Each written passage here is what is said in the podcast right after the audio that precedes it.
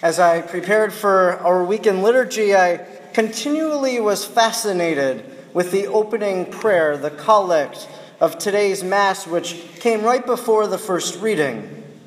Listen to it again. O God, who show the light of your truth to those who go astray, so that they may return to the right path, give all who for the faith they profess are accounted Christians the grace to reject whatever is contrary to the name of Christ and to strive to do and strive after all that does it honor. Now, I was fascinated with this prayer for two reasons.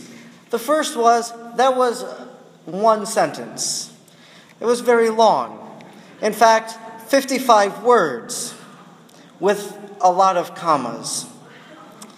Now, as a person who writes a lot for online periodicals or academic journals, a person who has had his writing subjected to editors who complain about my verboseness and uh, use of commas, I can say that I probably haven't written a sentence that long or with as many commas.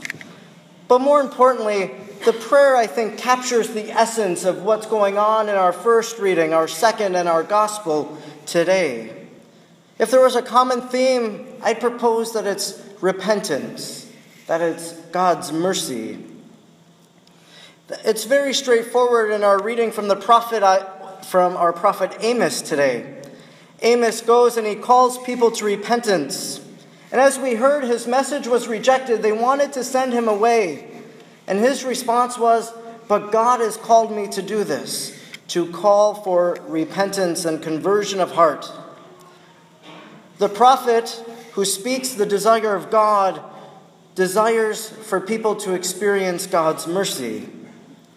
In our second reading today, St. Paul tells us that in Christ we have redemption, the forgiveness of our sins, in accord with the graces that the Lord wishes to lavish upon us. Jesus has come to forgive us and to give us many graces. And in our gospel, after the apostles go out two by two, the evangelist Mark tells us that they preached repentance as they cast out demons and cured the sick. But they preached repentance. This is, of course, the most ancient message in our biblical tradition. It goes all the way back to the first book of the Bible, to the book of Genesis, when Adam and Eve eat the fruit of the forbidden tree and then they cower in hiding from God. They know that they've done wrong, and they know that they need to repent. Repentance for when Cain killed his brother Abel because his sacrifice was more pleasing in the sight of God. Repentance for a world marred by sin that God flooded it in order to bring about regeneration. Repentance for the times that the 12 sons of Jacob, the 12 sons of Israel, sold their brother Joseph into slavery, and then at the end of his life, being able to be forgiven by him. Repentance for St. Peter, who denied the Lord three times, but is given the opportunity to confess his love threefold times to the Lord after the resurrection. Repentance was the message of John the Baptist it was the very first words of Jesus in his public ministry repent and believe in the gospel. And it's the message that Mary continues to give in her various apparitions throughout the world in Lourdes and Fatima, in our own diocese in Champion, calling people to return to the sacraments, to return to loving God with their whole mind, heart, and soul. God desires for us to repent. It's why he raises up prophets to proclaim this message. It's why we read the words of Amos still today. Our scriptures contain writings from four major prophets and 12 minor prophets, and their message across the board is the same. And why is that?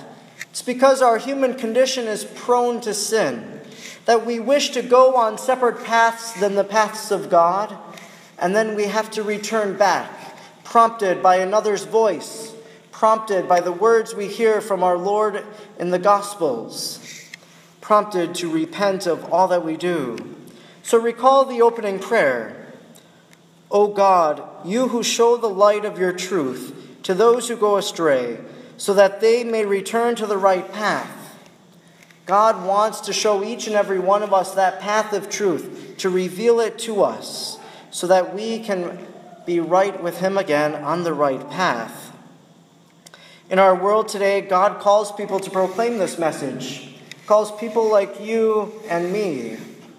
And in our world, God has called men to follow in the priesthood, to follow in the footsteps of the apostles, to send them out, giving them authority over unclean spirits, to preach repentance, and to forgive their sins.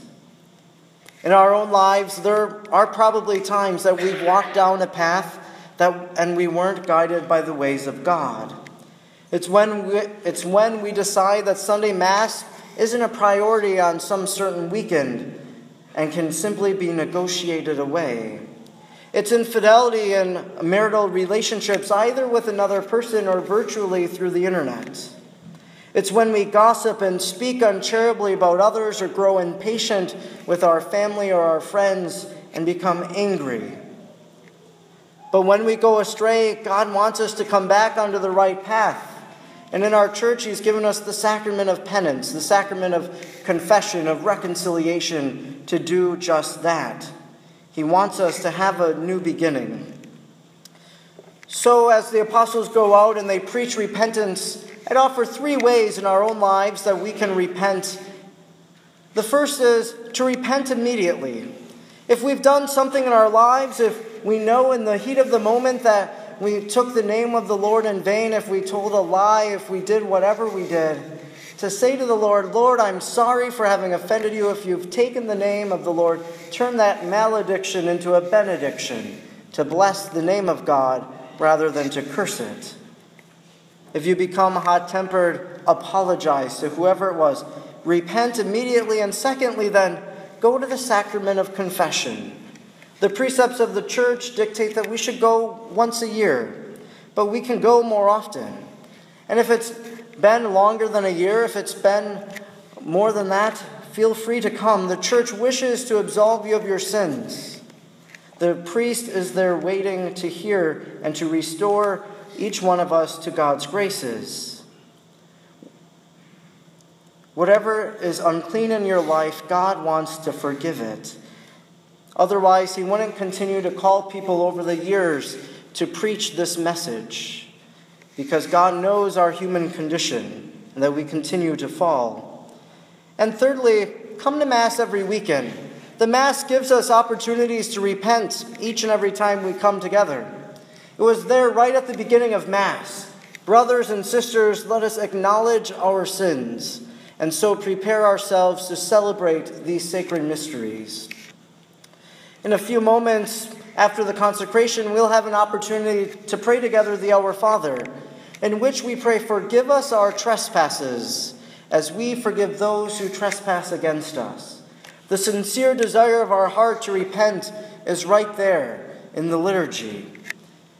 And thirdly, not only will we repent, but we'll ask God for healing as we say, Lord, I am not worthy that you should enter under my roof, but only say the word, and my soul shall be healed.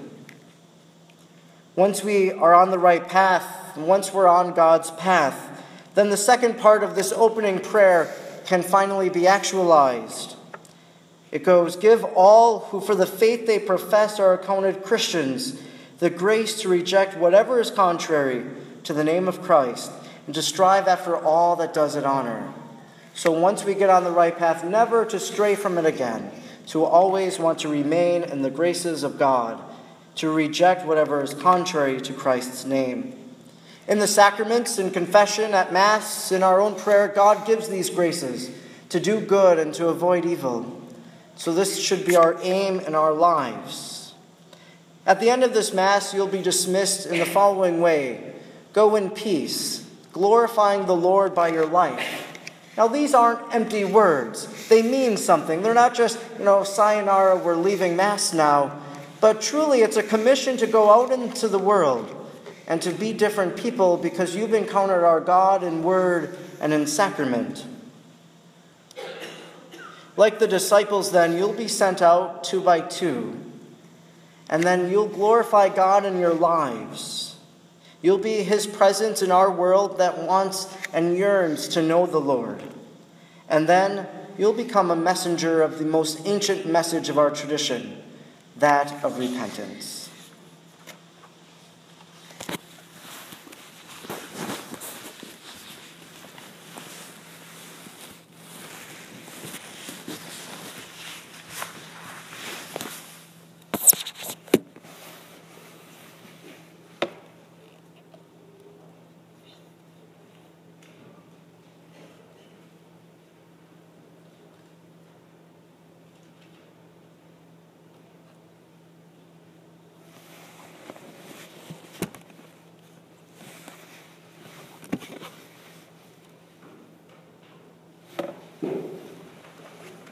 Let us now profess our faith in our merciful and triune God.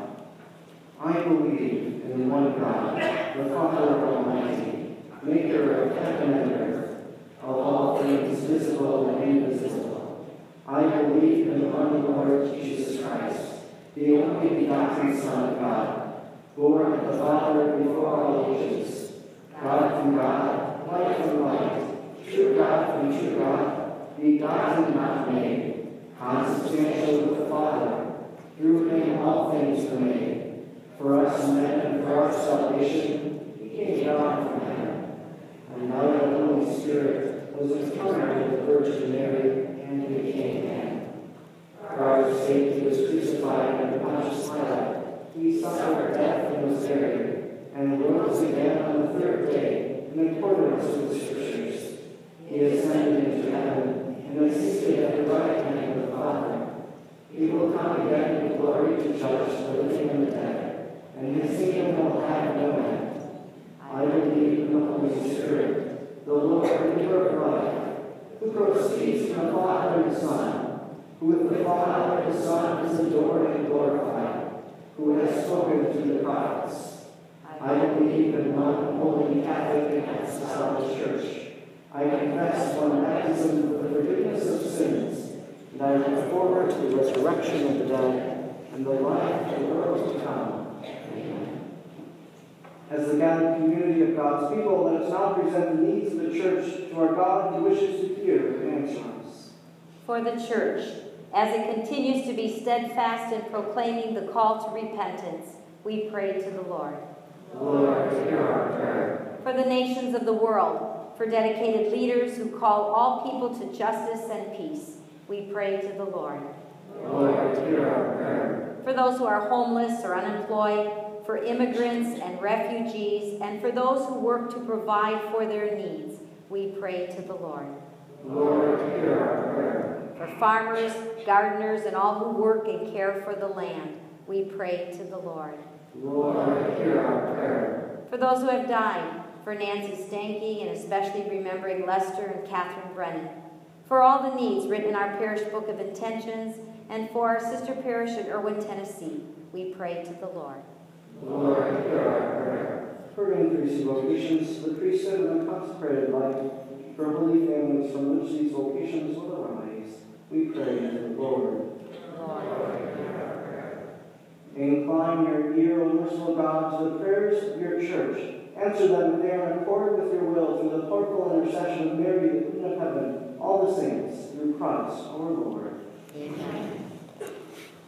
Please join us in 376.